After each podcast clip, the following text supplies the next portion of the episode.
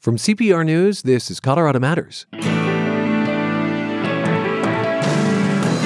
Republicans have very little statewide power, but 2022 could change that with races for governor and U.S. Senate. The state GOP has chosen Kristi Burton Brown to help turn around the ship. Our party has faced this before in Colorado, where we had no power at the state government level, and we had to say, how are we going to reach out to voters again? How she answers that question this time around, plus issues she thinks can attract unaffiliated voters, and the Trump brand's effect on Colorado's Republican Party. Then, you're helping us celebrate service workers who show grace even when customers are crabby in the pandemic.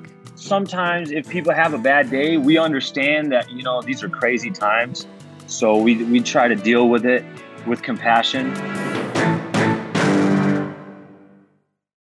Because of community support, Colorado Public Radio has scaled up its operations, delivering trustworthy information and music to audiences throughout the state on multiple easy to access platforms, with spaces for us all to share and embrace stories of hope, resilience, creativity, and joy.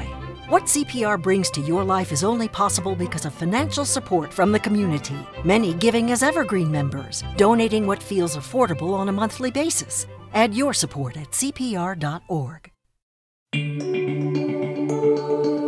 This is Colorado Matters from CPR News and KRCC. I'm Ryan Warner. Republicans in Colorado have been on a losing streak. Kristi Burton Brown hopes to reverse it. She is the state GOP's new party chair, a constitutional law attorney from Centennial, and will spend the first half of the show discussing her plans and some of her biography. Kristi, thank you so much for being with us. Absolutely. In 2014, Republicans held the state Senate, the offices of Attorney General and Secretary of State, and one of Colorado's U.S. Senate seats. Now, all of those are in Democratic hands. One of your opponents in the election for chair, former Colorado Secretary of State Scott Gessler, described the party as, quoting here, in a horrible, bad, no good, very lousy place where is he right? Where is he wrong? Well, you know, what I think is that our party has faced this before in Colorado. We have been in a similar state decades ago where we had no power at the state government level. And we had to say, how are we going to reach out to voters again? And that's the place where we are. And the answer is that we have to brand ourselves and talk about the issues that swing unaffiliated voters care about in Colorado. Give me a few examples. Absolutely. One of the top ones is education. The COVID pandemic has highlighted the importance of education with our children, and, and I'm a mom of two elementary school age children. It has highlighted that issue to parents all across our state. So, choice in education, more options in education, higher teacher pay. These are the kind of things that unaffiliated swing voters, moms like me in the suburbs of Colorado, deeply care about. Do you think then the Republican Party in Colorado has not talked enough about education? And what has it been talking about that maybe it should de emphasize? I mean, if you're going to make room for one message, you got to de emphasize another, right? So I, I, actually think the problem is that the Republican Party in Colorado, we've often let ourselves, I'll be honest, get cornered by Democrats, by mainstream media who try to define the issues for us when instead I think we need to paint the positive vision of leadership, the proactive things that we are going to do to make Colorado a better state and create a better future for our jobs, our kids, people's opportunity to explore the American dream. So, education is absolutely the top of the list. Also, tax cuts. Voters are very in favor of getting to vote on taxes, and they often want to see their taxes cut. That's an issue we've constantly talked about that needs to stay at the forefront but education has to get up there at the top of the list because our positions are right. It's not like our positions have changed as Republicans. We need to talk about it more. Do I hear you partly blaming uh, folks like me for the state of the Republican Party right now? I mean, you talk about the media being responsible here. I don't know what that means. Like when when when someone like you comes on, I ask what your issues are. Uh, can you put a finer point on on that? So, what I said is that the Republican Party has let ourselves get cornered by the Democrats and the mainstream media when they choose the issues to talk about. Because, I mean, I've worked with the media for years. You know that often the media asks about certain issues that they think are the most important news. I don't fault you for that. But what I'm saying is that what Republicans need to do is say, here are the issues we believe the voters actually care about. Here are the issues that define our party. Here is how we're going to lead for voters here in Colorado. Well, there's a tension now in policies you've mentioned a few times, which is tax cuts, and at the same time, you'd like teachers to be paid more. That strikes me as a tricky wicket, a sticky wicket. Uh, if you're cutting taxes on one side and then trying to boost salaries on another, square those for us. Sure, it all comes down to how you see government. If you think the only way to boost teachers' pay is to make the taxpayers pay more, you're not looking at ways to cut government waste. I believe there's a lot of current spending that goes on that is wasteful in government. A lot of payment that's already forked out to bureaucracies, unnecessary regulations. You cut that, you have more money to pay teachers. Take that down to the specific for me. Uh, what would you no longer have the state government spending money on? Oh goodness! Or local I governments, mean, for that. How much time do you have? I mean, en- enough for you to answer that question for sure. Sure. So I used to do policy analysis in the state legislature for some of our state senators and state reps. And I mean, you look when you look through the budget, you can just start knocking things off, all these extra programs that government pays for that are really better paid for in the nonprofit world and in the community. There's just so many things government has their hand in that if we could we could take a pen to the budget, I could certainly give you a whole list of things. And I think I think here's the point. Well, name here's one. I mean, can you name one?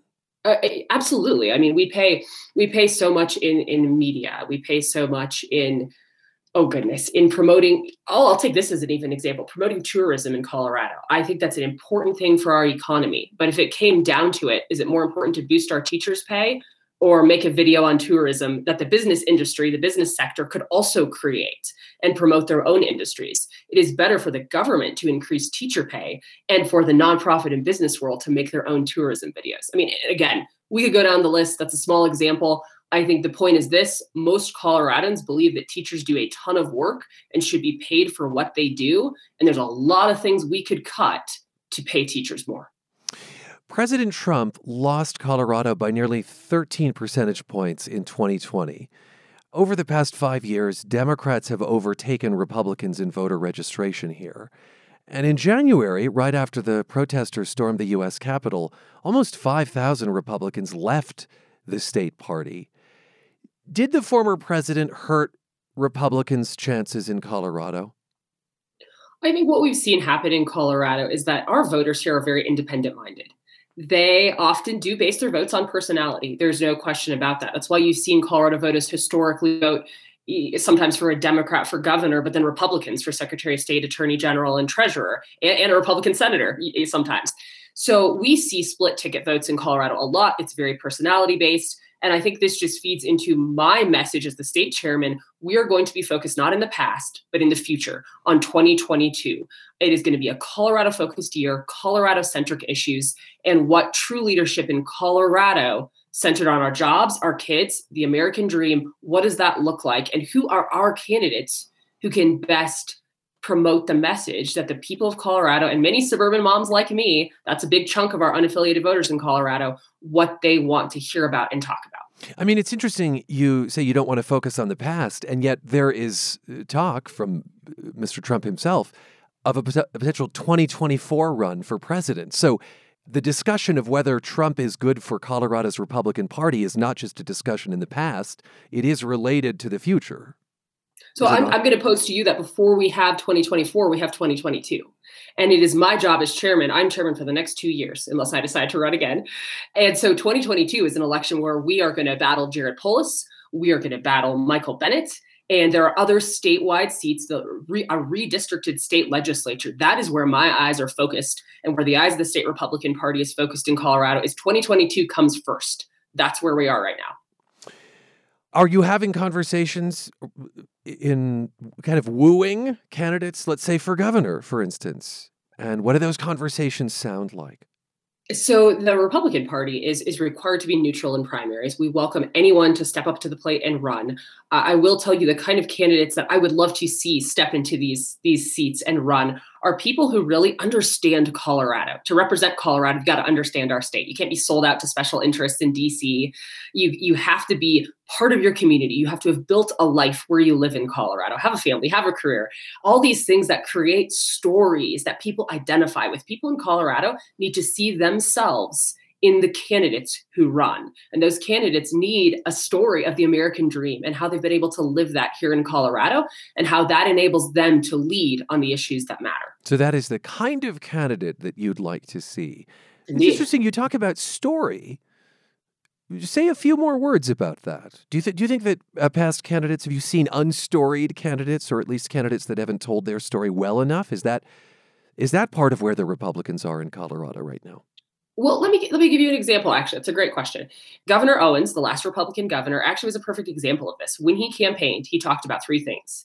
He talked about a specific transportation project that mattered to people in Colorado that helped them get to work and get home, and he talked about more school options, specifically in minority areas in Colorado, and he talked about a tax cut very three very definable things that he could pair with stories of real lives, real people. He campaigned very clearly on those things and he won. Kristi Burton Brown, he was also incredibly moderate. I mean, in contrast to a, a Lauren Boebert or a Ken Buck, you know, a, a, Bill Owens is a very different kind of Republican. Is the state Republican Party headed in an Owensy direction? You know, I think Colorado is a very diverse state there what we need is candidates who represent their district. Ken buck represents his district. Lauren boebert is well loved and represents her district very well. Bill owens ran statewide and represented colorado statewide at the time. That is what um, we should be focused on as a political party. And any candidate who jumps into the race and wants to run should ask themselves do i represent my district? And, and how exactly would i fight for the people I, I mentioned that there was uh, something of a, I guess I call it a mini exodus of Republicans after the protesters stormed the U.S. Capitol. That insurrection came in part because President Trump claimed the election was a fraud. And I'll just say that this week, Logan Grover of Erie, Colorado, was arrested on four counts related to unauthorized entry of the U.S. Capitol. According to a Facebook post, which the FBI included in its statement of fact about his arrest, Grover wrote If you accept the reality that the election was stolen, then you cannot accept Biden as the new president, and neither can I. I guess I'd like to ask you very plainly do you, like Mr. Grover, believe the election was fraudulent? I believe I have no association whatsoever with Mr. Grover, and I believe that Joe Biden is in the White House. He's the president of the United States. And I'm going to repeat what I said before, which is that my focus is on the future. It is in saying, how can voters here in Colorado be assured that their vote is going to count? Because we have the right kind of election integrity here in Colorado going into 2022. We need powerful teams of poll watchers, election judges, people who are going to pay attention to votes being cast accurately here in Colorado. We want everyone to vote and everyone to have a say. We want that to be secure. That's something your political party shouldn't matter in wanting that for all people. But I am focused on the future. I will repeat that over and over again. We're going to talk about Colorado in 2022. So much of the future, though, is inspired and informed by the past. So your views of what happened in the election are naturally related to what you do to fix what you might see as a broken system. So, do you believe that Colorado's elections have integrity? I believe you can always look at an election and find ways to improve. And, and that's why I think what matters is that people need to be assured here in Colorado that their vote is counted. You, no one should ever sit at home and say, "Oh, well, I have so many doubts about the system that I'm going to sit home and not even bother to vote." That's a sure way to lose. Every single Republican should get out there and cast their vote in 2022. And if they are concerned about any of the systems in Colorado, the way to fix that is to be a part of the process and make sure the system works for everyone. That's that's incumbent on all of us who care about the process. And that stands in contrast to 2020 when the messaging around election integrity may have kept some Republicans home because they doubted the system. I hear you saying please don't disengage. Um, we can't disengage. If we if we want to win, it, it takes engagement, it takes getting out there, it takes voting, raising your voice, watching the process, it takes action. Let's step back. I, I just want to know more about you, uh, Kristi Burton Brown, new chairwoman of the Colorado Republican Party. When do you think you first identified as Republican? When did that idea fit well for you, and what was going on in your life? Well, so I will tell you, I was one of those nerdy teenagers who, instead of having band posters on my wall, had political posters on my wall. So I have loved politics uh, since I can remember. Oh, what were the, what were the posters? You have to tell us. Okay, George W. Bush. He's my favorite president. It was actually watching his election and, and the whole debacle that happened in that election, the hanging chads and all of that. I was 13 during that election, and my mom let me stay glued to the TV watched the election, everything go down. I recorded his speeches. That, that is actually when I fell in love with politics. So this is this is election. 2000 when Florida is being kind of called for various candidates. Well, yes, Gore or I Bush. I remember that very well. Yeah. And at that point, you've thoroughly identified as a Republican. I did. I believed he was far more, his vision for the nation was far more inspirational. And then seeing as a young teenager his leadership on 9 11, that's another very clear date in my mind. Um, on that day, I heard him speak. I heard him quote Psalm 23 to the nation in a, in a day that we all remember. Even though I walk through the valley of the shadow of death, I fear no evil, for you are with me. This is a day when all Americans from every walk of life unite in our resolve for justice and peace. That was very, very impactful for me. My dad sat my brothers and I down and said, you know what? Now it's up to you to change the world. It is up to you. I was raised with that, that ideal. It is up to each of us to take the action we can to make a difference in a world that we live in. One more aspect of your political history, uh, Kristi, is that you authored a personhood amendment uh, that failed on the state ballot. And I wonder what that experience taught you, one, and two, if you think that issue is one that will drive Republicans in the future. So, that experience taught me a couple things. First of all, it's absolutely worth it when you are young to step up and get involved in politics. And I was 19 when I started that. The second thing it taught me is that I'll never apologize for wanting to defend the life of every child. Every child has the right to be born. Every child has the right to live their life. And that's a principle that we hold dear at the Republican Party. I think you'll see from the state party us talk a lot about education and tax cuts and things that unaffiliated voters think about on a day to day basis. And that's the kind of messaging that you'll hear from us. Uh, some of your past political work includes a campaign to recall a Democratic state lawmaker that wound up being unsuccessful. I'll just note that two of the new state GOP leaders alongside you, Priscilla Rahn is vice chair now. Uh, she lost her bid for University of Colorado Regent. Marilyn Harris ran for State House at one point. That too was an unsuccessful bid. Is this a team that knows how to win an election? Let me tell you what we won we won a historic moment for Republicans in Colorado with with the victory of myself, Priscilla, and Marilyn to lead our Republican Party. It is the first time in Colorado history that an all-woman team has ever been elected to lead either major party. So we are creating history, and we're going to continue to do that as we brand the Republican Party in Colorado. I'll say though, Morgan Carroll, a, a woman, longtime head of the Colorado Democratic Party. Um, uh, one more question that touches on on something personal, but also gives us maybe a sense of your view of the world right now. Are you are you vaccinated, and why or why not? I don't believe that anyone should have to disclose their personal medical information just because they're in the public eye. So that's the stand that I would apply to anyone, and I'll apply it to myself as well. Is this a conversation that Republicans should be having? Absolutely. I believe that anyone who wants the vaccine or needs the vaccine and believes they're vulnerable should go get it. It's available to people. I, I believe in people's individual choices when it comes to literally their body and their health. When we're talking about a vaccine, that's what we're talking about. Everyone has the right to make that choice for themselves. Are you surprised by how partisan the conversation has been around COVID vaccines? You know, I guess I'm surprised in general by how partisan and divisive conversations are in general. I mean, my parents taught me I was raised in a home where we always had discussions about everything. We had healthy debates. You could have a different view and discuss it. And I believe we need that in America again today. That's one thing I think the Republican Party needs to lead on here in Colorado is having open discussions where we can have different viewpoints and still come together and find out how to lead into the future. And, and I believe that because I have kids and I care about the state they grow up in, and I care about ending some of this divisiveness and accomplishing successes for people's jobs, their kids, and the American dream. Is there a contradiction between your feelings on abortion not giving necessarily women a choice there, but giving people a choice over vaccinations. Is there a contradiction in that? No, there is not. When when a woman is pregnant, and I have two kids, I've been pregnant twice. There are two lives involved. Any choice that we make should never hurt another human being. But when we have a choice for ourselves, and vaccination is a choice for you, for yourself, for your health, you have every right to make whatever choice you want on that one. When another person is involved, there should always be consideration of how our choices affect another human being, no matter how old or young they are. Oh, goodness, though. But vaccines are about other people's health as well. I mean, that's what herd immunity is. So when you make a decision for yourself, it's not in a vacuum. And, I just said anyone who wants a vaccine, anyone who believes they're vulnerable, many people believe they're vulnerable because of who they live with. And that is exactly how they're making their decision. I believe anyone who wants a vaccine and needs one should go get one.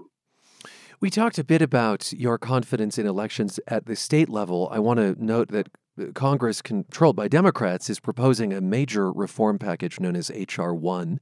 It has passed the House, awaits a vote in the Senate. And uh, my understanding, uh, Kristi Burton Brown, is that you oppose H.R. 1. Would you let us know why? Oh, sure. I mean, there's a ton of problems in HR one. You have uh, all the Democrats aren't even on board. It's not really even a partisan thing. There's so many errors in it. One of the things specifically that's very unpopular with people when they're told the details of HR one is that uh, it would force the government to help pay for candidates' campaigning and match donations that are raised in campaigns. And most people, when you talk to them about that, they don't want the government paying for someone to run for office. So there's just, it's an error ridden bill. If we want to fix elections, give people more opportunity to vote, I'm in favor of both of those things. But HR 1 is certainly not the path to do it. There's already some limited public funding for elections now. So that that's not a break from tradition, is it? oh, it's absolutely a break from tradition. It would be very, very expansive under HR one. That's the last thing we need is our campaigns that should be run by average, everyday people stepping up to lead their nation and their state, controlled by the government, and asking taxpayers to fund that. That's not okay with most people. You look at polls on that; it's very unpopular. You you'd rather have, say, a big insurance company or oil and gas funding elections than you know than the government. I don't know. That it's just true that there's big money interests now uh, wouldn't you rather have a viewpoint neutral party making those investments? I, I, hardly think the government is viewpoint neutral.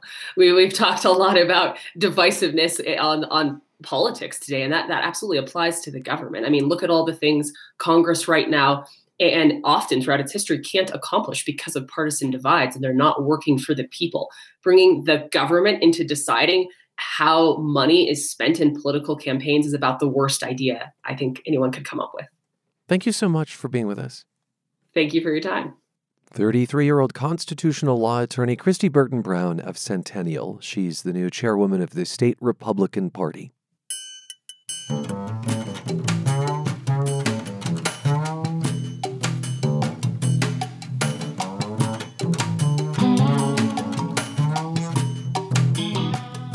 Colorado Matters continues in the next half hour as lawmakers here try to fashion a public health insurance option, we'll check in on the lone state that's already done it.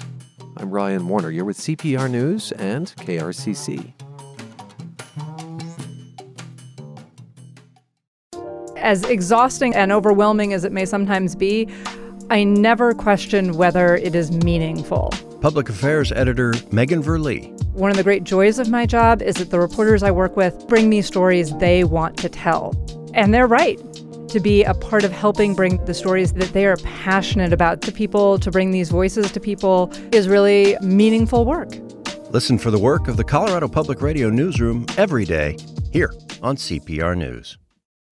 You're back with Colorado Matters from CPR News and KRCC. I'm Ryan Warner. One of the biggest fights at the state legislature this year is over how involved the government should be in private health insurance. Democrats are working on something called a public option with the goal of lowering premiums. Only one state has done something like this already, and our public affairs reporter, Andrew Kenney, checked up on them. Andy, which state is leading the way here? Well, we are following Washington, the state of Washington. Uh, they passed a law in 2019 and it created a whole new style of health insurance plan that just hit the market in November, actually. Oh. Uh, their plan is being called the first state level public option, and Colorado's kind of following along there. And how does that compare to what's being debated in Colorado's legislature? They're actually really similar. Um, for one thing, I should say they're they're not really like public public options in the way a lot of people would understand it. Neither one has the government selling its own insurance or anything like that. Instead, they're both I'm calling them public private options. They try to force private insurers to sell a new type of insurance plan with certain benefits like lower deductibles, things like that. And then they also try to save money for consumers by limiting how much money the insurance companies have to pay to hospitals and doctors for their services. Okay, so the state would not be running an insurance plan. That's what I hear you saying. That's right. It's just more regulation. Okay. How has this gone in Washington thus far? Well, you hear a lot of apocalyptic talk about these kind of bills when they're introduced, but it's actually been a little underwhelming. The public option plan, as it's being called in Washington, isn't even really widely available yet. Insurers are only selling it in about half the counties in that state, and really very few people have actually bought it so far. There are fewer than 2,000 members in public option plans there at last check. Oh, wow. Yeah. Here's how Matt Fiedler put it. He's a fellow with the uh, USC Brookings Schaeffer Initiative for Health Policy. So I think the lesson of Washington State is that details matter tremendously. Washington has ended up creating a public option. It's just basically irrelevant.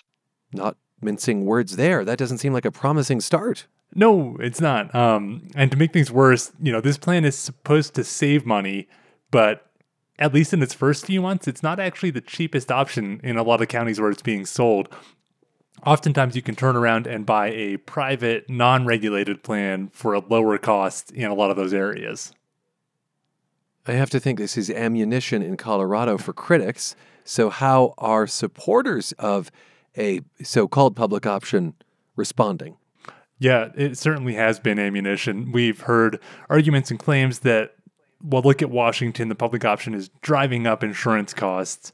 Um, but that's not necessarily a fair criticism, according to the experts I talked to. You know, for one thing, it's it's not affecting the costs of other plans, and there's also this consideration you have to make that you know while these Washington public options may have premiums that are a few percentage points more expensive per, per month, they also come with a bunch of other perks like lower deductibles, uh, lower out of pocket costs that can end up saving that money back for people. So I, I, talked to one of the sponsors, Representative Eileen Cody in Washington, and, and, she said that while it didn't deliver all the results they wanted yet, that they were still working on it. It's still a really new law. Oh, I, I, I would easily say I was disappointed in this year, but but uh, I, you know, there were reasons for it, and we were making corrections. And by the way, she also pointed to something else that Washington did with its new law that actually does seem to be working. Oh, what's that? Uh, well, so insurers in Washington also started selling this whole other class of plans without getting too far into the, the details. They have a lot of the same benefits, like, uh, you know, lower deductibles, stuff like that. But they don't have that government intervention in pricing, which is how uh, I guess we're defining a public option. So, uh, you know, same benefits, less regulation. And they've actually proved to be really popular, even though their premiums are still a little bit higher. Something Colorado could look to. Uh, Andy, finish up by giving us a preview. Where does the bill in Colorado stand? How much longer do lawmakers have to work on it? It's one of the big bills that they have to finish in the next month plus before the session ends. But the Colorado bill seems to be moving ahead. The sponsors actually have a deal with some of the major industry groups who are going to be neutral on it. Um, hmm.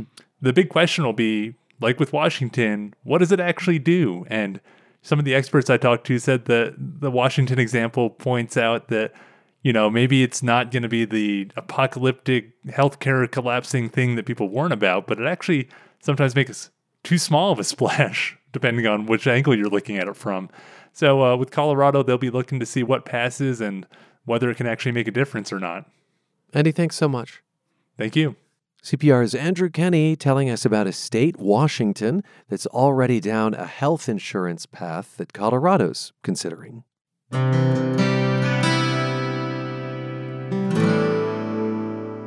The pandemic hit hospitality workers especially hard, and in the past year, we've told many of their stories of layoffs, reduced hours, and COVID fears. Now we're taking time to celebrate service people who've brought customers a little bit of light in these dark times. Bruce Rosard of Boulder wrote in to tell us about the royal treatment he gets at an Indian restaurant in Lafayette, Tandoori Kitchen, most notably the kindness that Raj Gautam ha- offers him. His parents started the business. I've always appreciated good service at restaurants and really anywhere. And you know, since the pandemic, we've been doing takeout and curbside is always preferred. And we love Indian food, but actually we have to pass by another Indian restaurant to get to Tandoori Kitchen. And after the first or second time of having Raj be our, uh, you know, the guy who's bringing the food out to the curb and just welcoming us with a a smile and you know always remembers our names and even if my wife's not there he'll ask how lynn's doing my Oh. wife and he's just great he feels like a friend Well, Raj, hi. Hey, Ryan, thank you so much, Bruce. You know, when the pandemic first hit, we were very, it was very scary times for all restaurants. And we, we're a tight community here. So um, I remember when this thing first started, you know, we were thinking, like, hey, what are we going to do? So, you know, we started doing the curbside model, and it was a lot of people really enjoyed it.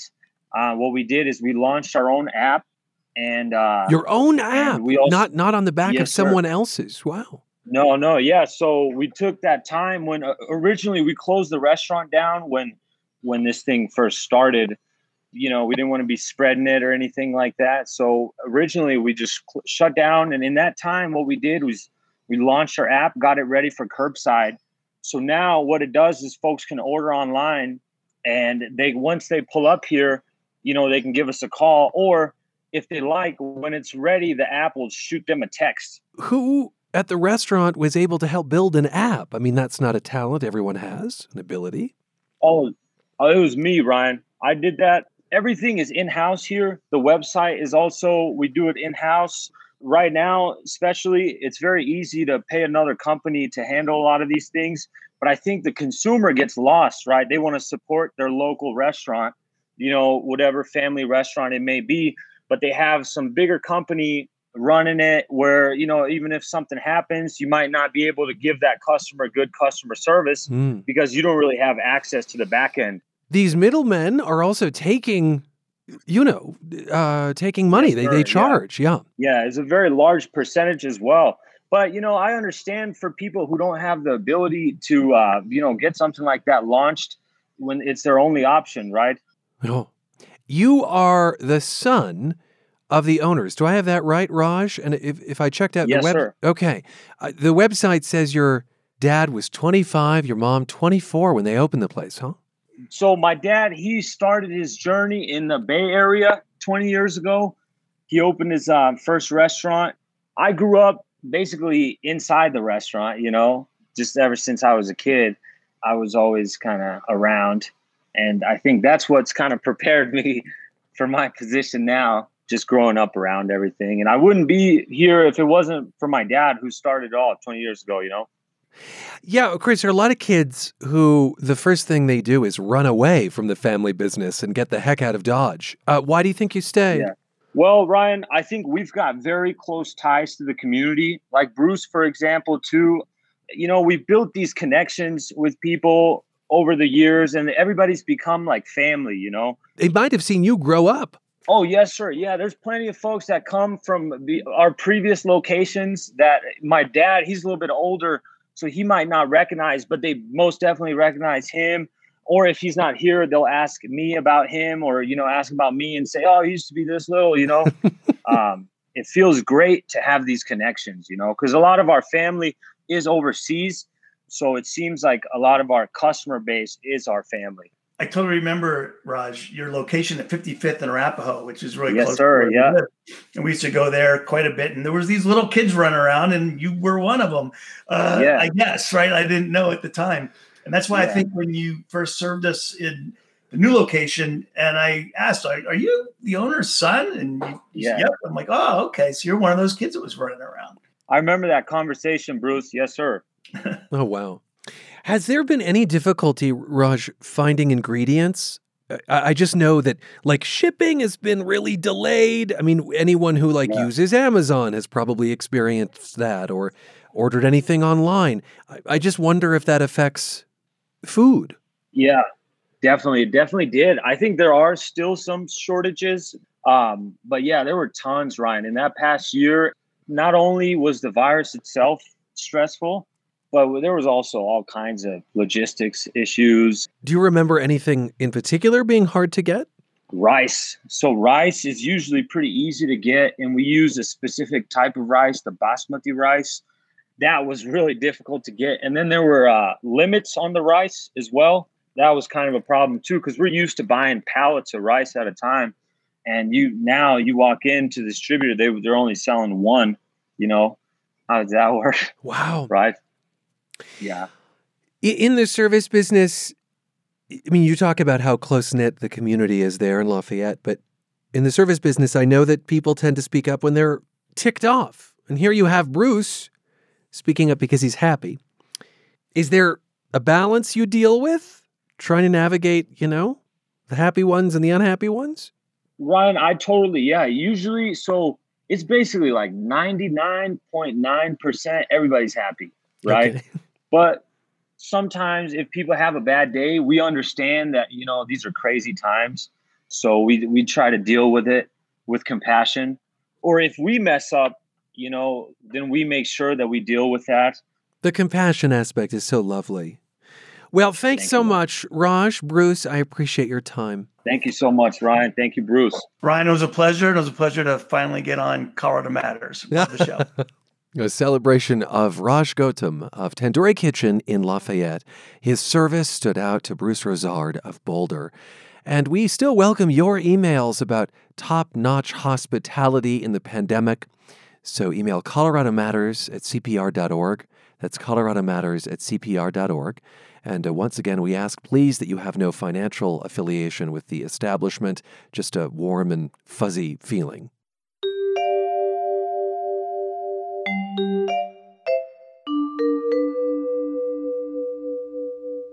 Poetry Out Loud exposes kids to literary greats and gets them comfortable in front of an audience. The national finals are this month with students reciting poetry. And representing Colorado is Aiden Reed of Fountain Valley School in Colorado Springs. Aiden, thanks so much for being with us. Hi, thank you for having me. I'm curious if you remember the first poem that ever really stuck out to you.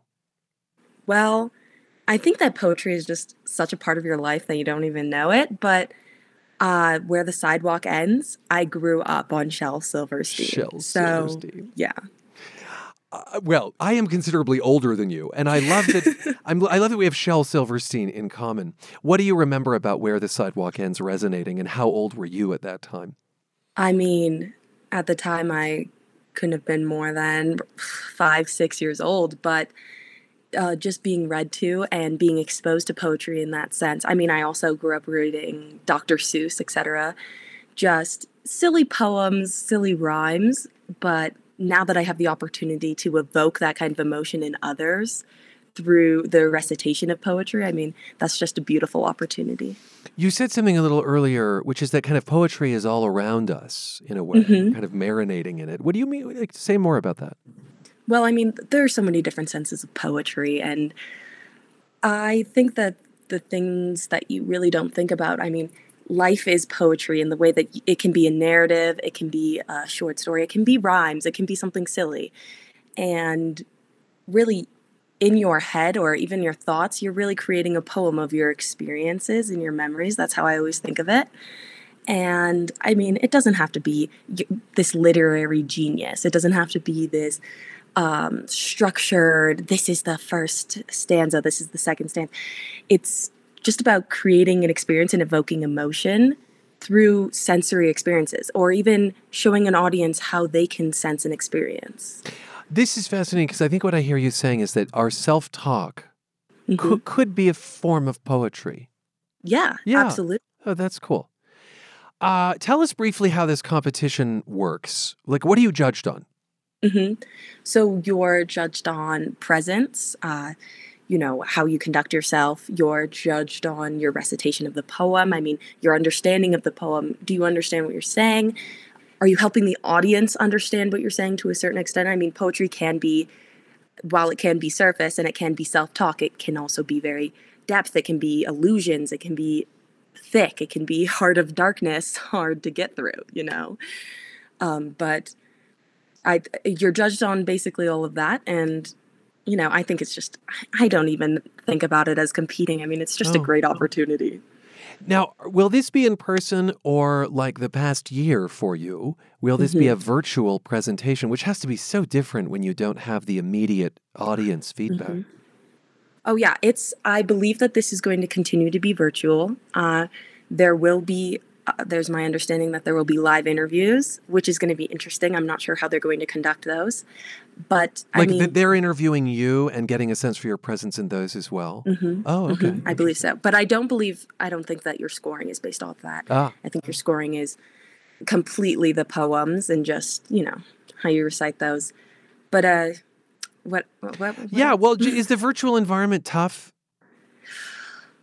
I don't know. I think here's I mean as a public speaker, I love to connect with an audience. You love to see how you can impact people. I mean, when you see someone crying in the audience that I, it's fuel, not in a masochistic way, but in the way that you're connecting with them. But you know, I think that the virtual provides a lot more opportunity as far as speed and as far as, you know, there's no travel costs. So people might be more, you know, enticed to actually compete and join us and, you know, just put a poem you really like out there. It's democratizing, I think I hear you say. Yeah. Uh, well, speaking of a poem you really like, um, can, can we get a preview for what poem you've chosen or maybe one you've performed with in the past, competed with in the okay, past? I have I have three poems that I've performed. Uh, the days gone by. Uh, my therapist wants to know about my relationship to work, and I mean that one's really long. But hmm, let me. Oh, give us the, days top, give us the top of that one. I feel like My therapist? I feel like people will relate to my therapist wants to hear about my relationship with work. Okay. Um, here, let me. So this is Now, is the recitation memorization or can you read it? Just well, it's um memorization, It but is. I don't I don't want to mess it up. ah, we're gonna let we're gonna let this slide this time, Aiden. Okay. Okay. I hustle upstream. And this is by Tiana Clark. I grasp, I grind, I control and panic. Poke balloons in my chest, always popping there. Always my thoughts thump thump. I snooze, wake and go, boom, all day like this. I short my breath. I scroll and scroll. I see what you wrote. I like, I heart, my thumb, so tired. My head bent down, but not in prayer. Heavy from the looking. And that's, I mean, it's about social anxiety. It's about anxiety on social media. So I thought that that was going to be really relatable. I mean, especially in the virtual age. So you get to choose the poems. Mm-hmm. Mhm. Absolutely. Yes. The thing that really resonated with me was I click. I mean, I just think about how many times a day I'm clicking, clicking. Mm-hmm. Yeah. I'm hearting, liking, keeping up, you know, solidifying your presence, which is just so interesting to me. Yeah. Proving you exist, proving you matter. Proving Hey, I'm here and I like your food. I like the photo of your lunch. Um, how do you see poetry fitting into your future aspirations? Like, what role will it play Mhm. in your life I- going forward? Well, I mean, I've always been into model UN, argument, debate, stuff like that. And I think that poetry has really taken me on the narrative side of those things. I mean, public speaking is a beautiful opportunity. And I mean, I love it. I crave it. I recently ran for student body president. I, you know, I'm just that kid. But I think that I I really do see myself using it in the future. I mean, being able to talk to an audience and really get your get your point across, get what you're interested in across. And I mean, you need that in work. You need to be able to solidify your presence and be like, hey, I'm here. This is what I think, and I'm well spoken. So listen. I love that you're not putting poetry in a box over here on a shelf. That mm-hmm. you see once again poetry in in everyday interactions and in the in yeah. the speeches you might make. Uh, how did the election turn out? Well, uh, voting just opened today, so we don't know yet. I know, exciting. Wait, when are you going to find out? Maybe we can update it. I have no clue. I maybe tomorrow. I think it'll probably be. You know how student elections go. I mean, I don't. We may never know. we may never know. Aiden, thank you so much for being with awesome. us. Thank you. 11th grader Aiden Reed attends Fountain Valley School in Colorado Springs. You can watch her compete in the National Poetry Out Loud Finals May 27th at poetryoutloud.org. We'll throw a link into the Colorado Matters podcast at cpr.org, and we'll let you know if she wins student body president. Finally, today, our knowledge of classical music, and in fact, American history, would be incomplete without understanding spirituals from slaves. Consider the influence of Deep River, Go Down Moses, and Swing Low, Sweet Chariot. Our colleagues at CPR Classical are producing a year long series called Journey to Freedom, the Spirituals Radio Project.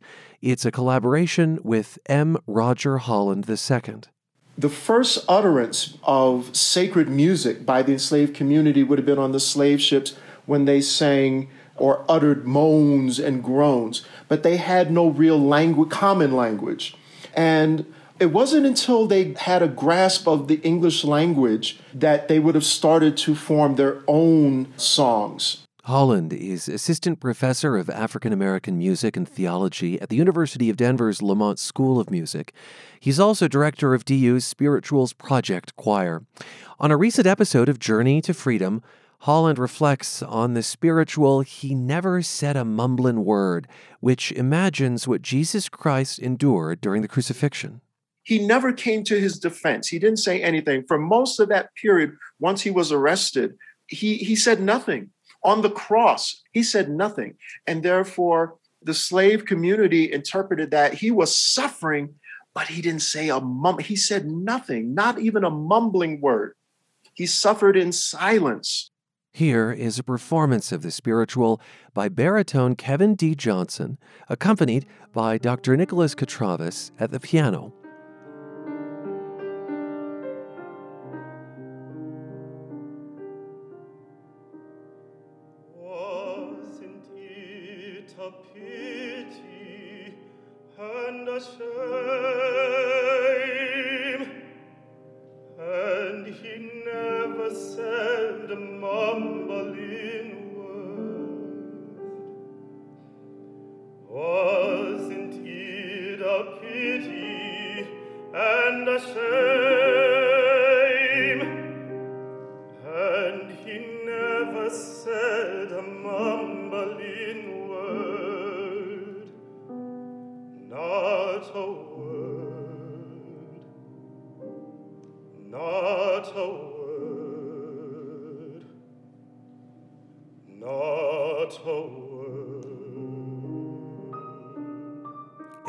Roger Holland says the spiritual continues to carry a profound message today with those fighting for racial justice.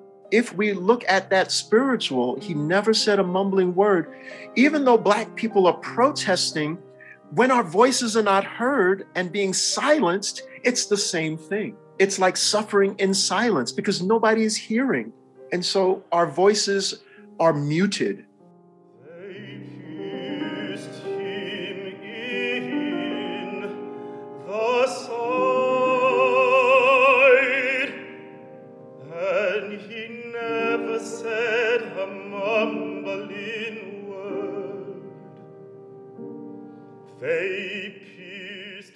CPR.org, learn more about He Never Said a Mumbling Word and other songs featured in this series from CPR Classical Journey to Freedom, the Spirituals Radio Project. And that's Colorado Matters for today, with thanks to our team.